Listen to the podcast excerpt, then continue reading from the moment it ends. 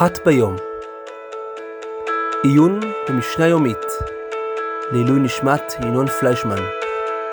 עם הרב שוקי מאירסון.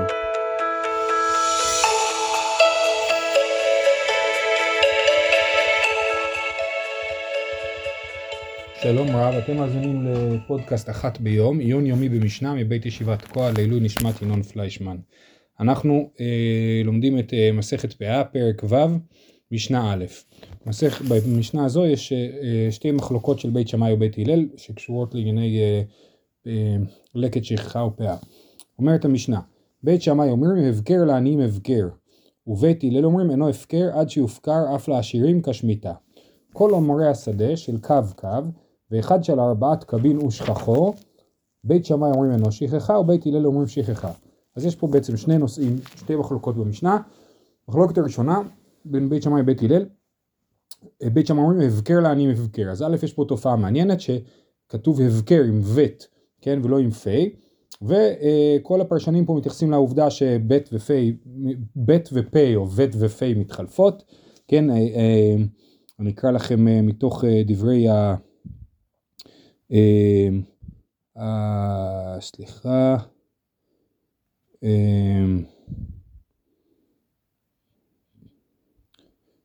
בכל אופן הפרשנים פה מציינים ש, שזה יוצא מאותו מקום בפה, הוות והפה, ולכן הן מתחלפות ביניהם, מביאים דוגמאות נוספות כמו נשבת ברוחך כי שמו ים ונשפת ברוחך כי שמו ים, אז נשיפה ונשיבה הן בעצם דומות, או ביקורת תהיה, שזה בעצם כמו פיקורת תהיה לגבי שפחה חרופה, כן, בגלל שבית ופה מתחלפות. אז זה רק תופעה מעניינת לשונית שיש פה. בכל אופן המחלוקת של בית שמאי ובית הלל לפי בית שמאי אדם יכול להפקיר רק לעניים, להגיד הדבר הזה הוא הפקר לעניים. ובית הלל אומרים שהדבר הזה הוא בלתי אפשרי. למה זה משנה? כי אה, אה, הוא בלתי אפשרי, אלא אדם יכול להפקיר רק לעניים ולעשירים, הוא לא יכול להפקיר לעניים בלבד. אה, מה זה משנה? כי ברגע שדבר הוא הפקר, אז הוא פטור מתרומות ומעשרות. ולכן אם אדם יכול להפקיר לעניים בלבד, אז גם אם משהו הוא לא פאה או לא לקט או לא שכחה, הוא פשוט אומר טוב אין לי בעיה, זה הפקר וזה שייך לעניים. והפקר לעניים בלבד, וכל עני יכול לקחת את זה ולאסוף את זה ולאכול את זה בלי להפריש תרומות ומעשרות. אז בית שמאי אומרים שהדבר הזה אפשרי, ואז הרבה שאלות שקשורות ללקט שכחה ופאה יהפכו להיות שאלות הרבה פחות חמורות. אם אתם זוכרים ראינו מקרה של אדם שהתערבבה לו, אה, אה, התערבב לו חיטה של אה, אה, לקט בתוך החיטה שלו, והסתבכנו מאוד עם השאלה איך הוא יכול בדיוק להחזיר את זה לעניים. כן, אם הוא יכול להפקיר את זה לעניים, אז פשוט זה לא בעיה, הוא מפקיר את זה לעניים בלבד ונותן את זה. אה, אה, אז זה דוגמה למשהו שלפי שיטת בית שמאי הוא בכלל לא מסובך, ודווקא בית הלל פה אומרים שאי אפשר. אז בית שמאי אומרים שהפקר לעניים הפקר, ובית הלל אומרים אינו הפקר עד שיופקר אף לעשירים כשמיתה. אי אפשר להפקיר רק לעניים, הפקר הוא הפקר לכולם, אין כזה דבר. המקור, בית שמאי בעצם לומדים את זה מפאה, אומרים כמו שפאה הוא סוג של הפקר לעניים, אז הדבר הזה הוא אפשרי. ובית הלל אומרים, לומדים משמיטה. כמו שבשמיטה ההפקר הוא הפקר לכולם, לא רק לעניים, אז ככה טוענים בית הלל, ככה זה כל ההפקר. אי אפשר לעשות הפקר שהוא הפקר לעניים בלבד. הדבר המעניין הוא שבעצם אה, בית שמאי שחושבים שהפקר לעניים, הם מודים שאי אפשר לעשות הפקר לעשירים בלבד, כן? אם אני אגיד הפקר הזה הוא הפקר רק לעשירים, או שלהפקיר את זה רק למישהו מסוים, זה בלתי אפשרי מבחינת בית שמאי. כי בית שמאי באמת לומדים את זה מדין, מדין פאה, הם אומרים כמו שפאה אפשר להפקיר לעניים בלבד, כך מזה אני לומד שאפשר לעשות את זה, אפשר להפקיר לעניים בלבד, אבל אי אפשר להפקיר, להפקיר לעשירים בלבד, זוהי שיטת אה, אה, בית שמאי. ובית הלל אה, אה, חושבים שבכל אופן אי אפשר להפקיר אה, אה, אה, למישהו מסוים, אלא תמיד ההפקר חייב להיות גם לעניים וגם לעשירים ביחד. זה היה חלק א' של המשנה. חלק ב' של המשנה מדבר על שכחה. כל אומרי השדה של קו קו, ואחד של ארבעת קבין ושכחו, בית שמאי אומרים אינו שכחה, ובית הלל אומרים שכחה. בעצם המחלוקת הזאת של בית שמאי ובית הלל תלויה במחלוקת שמופיעה בהמשך הפרק בין בית שמאי לבית הלל. אה, אה, המשנה אצלנו בפרק ו', משנה ה', אומרת שני אומרים שכחה ושלושה אינם שכחה. כן? אז, אז, אז, אז אה, אה, אם יש לנו, אם אדם שכח שלושה עומרים הם לא שכחה, כי, כי זאת לא, כבר לא נחשבת לשכחה אם יש שם שלושה עומרים, כשנגיע למשנה הזאת נסביר אותה, ובסוף אותה משנה כתוב ועל כולן בית שמאי אומרים שלושה לעניים וארבעה לבעל הבית. זאת אומרת שלושה הם כן שכחה, ארבעה הם לא שכחה. זה, זוהי שיטת בית שמאי. אז שוב, לפי בית הלל, שלושה, קבוצה של שלושה היא לא שכחה, ולפי בית שמאי קבוצה של ארבעה היא לא שכחה. עכשיו אצלנו במשנה, אנחנו אומרים כל עומרי השדה של קו קו, כל אחד מהעומרים הוא בגודל של קו, בנפח של קו, ואחד של ארבעת קבין הוא שכחו, בית שמאי אומרים אינו שכחה, ובית הלל אומרים שכחה, למה? כי בית שמאי אומרים, בעצם אני מסתכל על הקו, על, על העומר הזה של ארבעה קבין, ואני כאילו מדמיין שהוא מתחלק לארבע, ואז בעצם אה, יש לי פה קבוצה של ארבעה קבין של קו קו, ארבעה עומרים של קו קו, הרי כל עומרי השדה הזאת כולם הם קו קו, ו, ולכן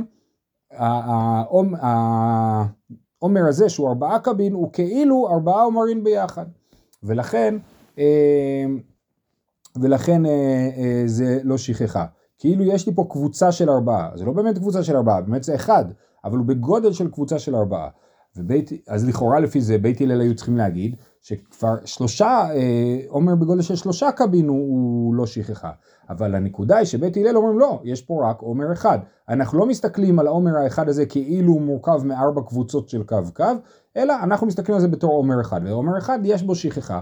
אז שוב, לפי בית שמאי אה, אה, אה, אם יש קבוצה של ארבעה היא שכחה, הם בעצם, ו, ו, והם אומרים שהעומר הזה שהוא בגודל של קבוצה של ארבעה הוא כאילו קבוצה של ארבעה, או בלשון של הרעש משען זה, אנחנו רואים אותו כאילו הוא ארבעה קבין, כאילו הוא ארבעה עומרים. בית הלל אומרים אנחנו לא רואים אותה, אותו כך, אנחנו רואים אותו כאילו הוא עומר אחד בלבד. עכשיו בעצם יוצא דבר מעניין, אם כל השדה אה, אה, א', הערה ראשונה, שבאמת נחלקו בזה הפרשנים, אבל לכאורה הדבר הפשוט הוא שבית הלל מסכימים שאם יש פה עומר של חמישה קבין, אז אה, הם כן מודים שזה לא שכחה. זאת אומרת, אם כל עומרי השדה הם קו קו, ויש עומר אחד של חמישה קבין, שם אולי בית הלל יודו שזה לא שכחה, ואז השאלה תהיה למ, למה שם הם יודו, הם כן, שם פתאום הם כן חושבים שאפשר לראות את זה כאילו זה מפורק להרבה חבילות, ויש פה בעצם חמש עומרים ביחד, או אה, סיבה אחרת. אז באמת נחלקו בזה הפרשנים, אה, אה, לפי ה... אה, אה, רגע אחד, אה,